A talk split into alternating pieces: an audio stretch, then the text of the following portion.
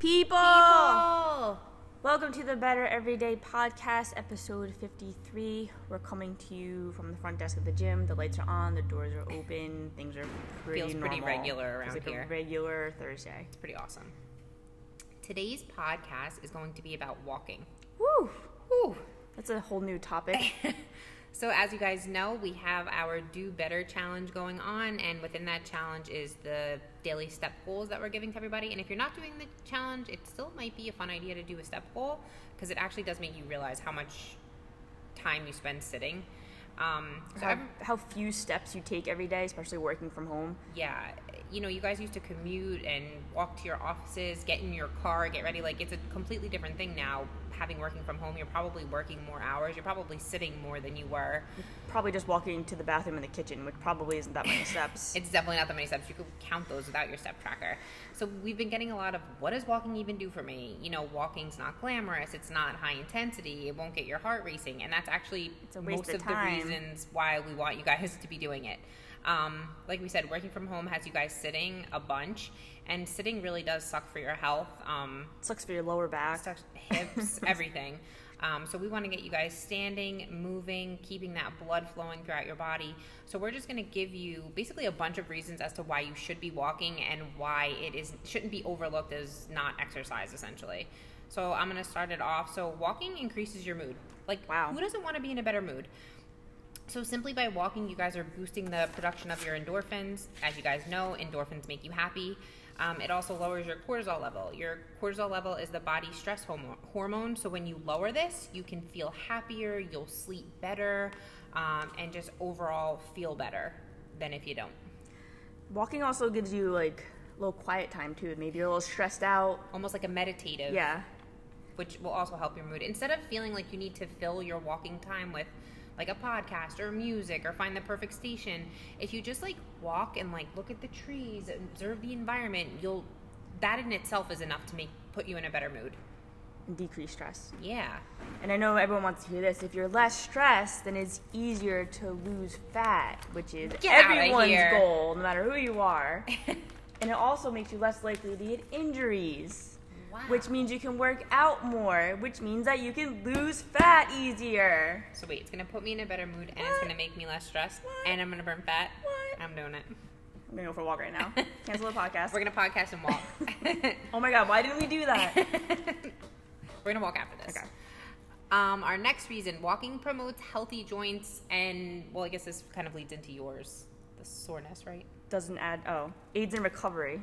Ah, so same thing. So here's one thing we can definitely promise you you will not feel worse after a walk. You guys, I know this new programming cycle we've been doing is really tough, and you're super sore.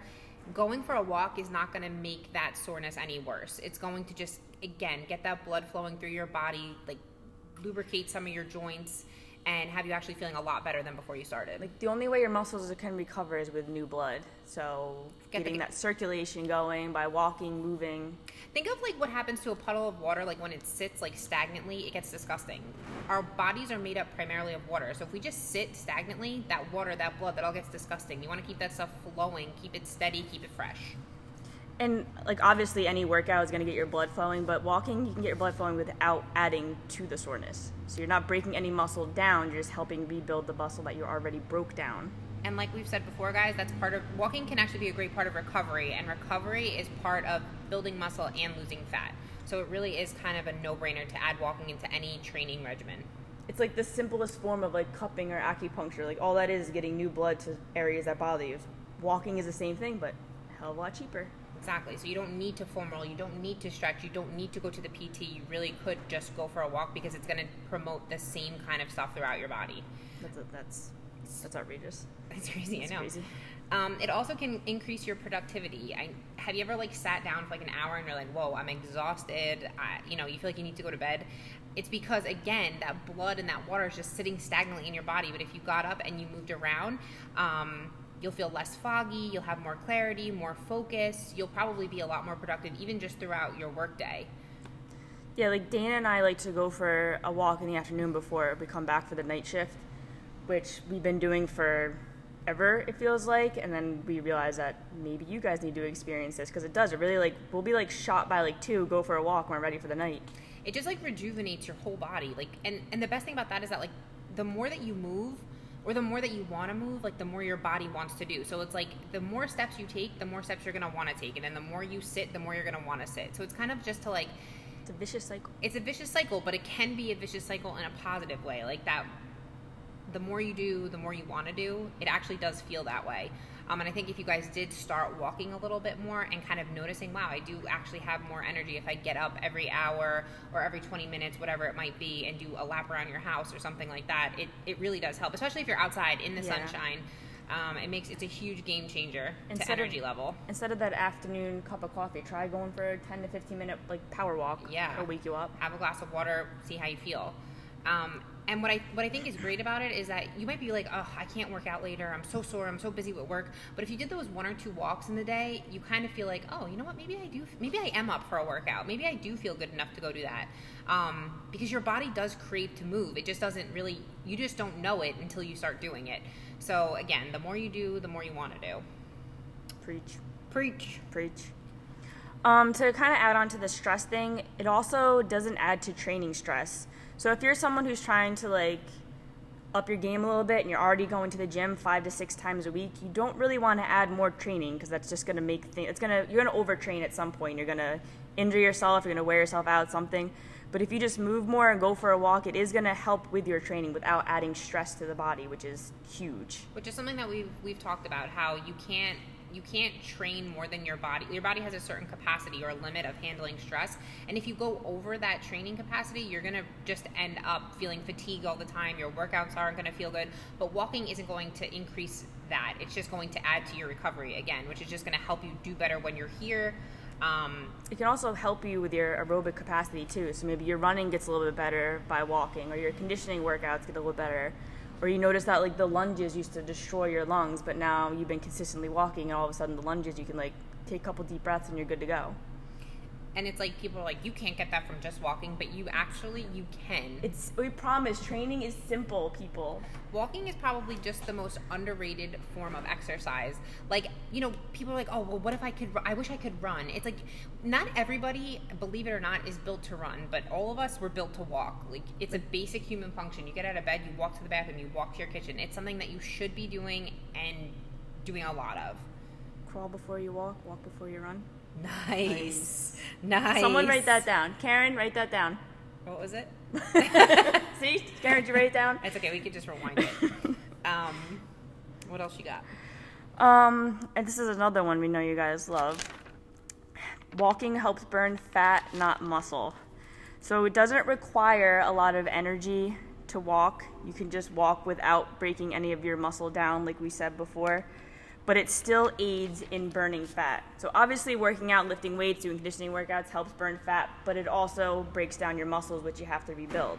Walking just helps burning the fat without taking away from your muscle stores, so you're not going to be sore from it unless you go for like a hike or something, but it's not not right now. So I know everyone's goal is to burn fat, so go for a walk. And if you're like, this is lame, I don't even feel like I'm sweating, it, that's okay. Like, you can walk faster. You can add a weight vest. You can do intervals walking, like just like you would do running.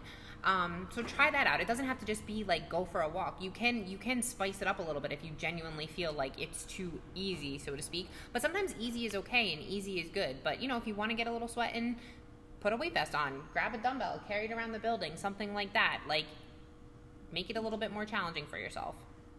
And walking is like like we said before, like literally everyone walks every well not literally everyone, but like everyone in this gym walks every day.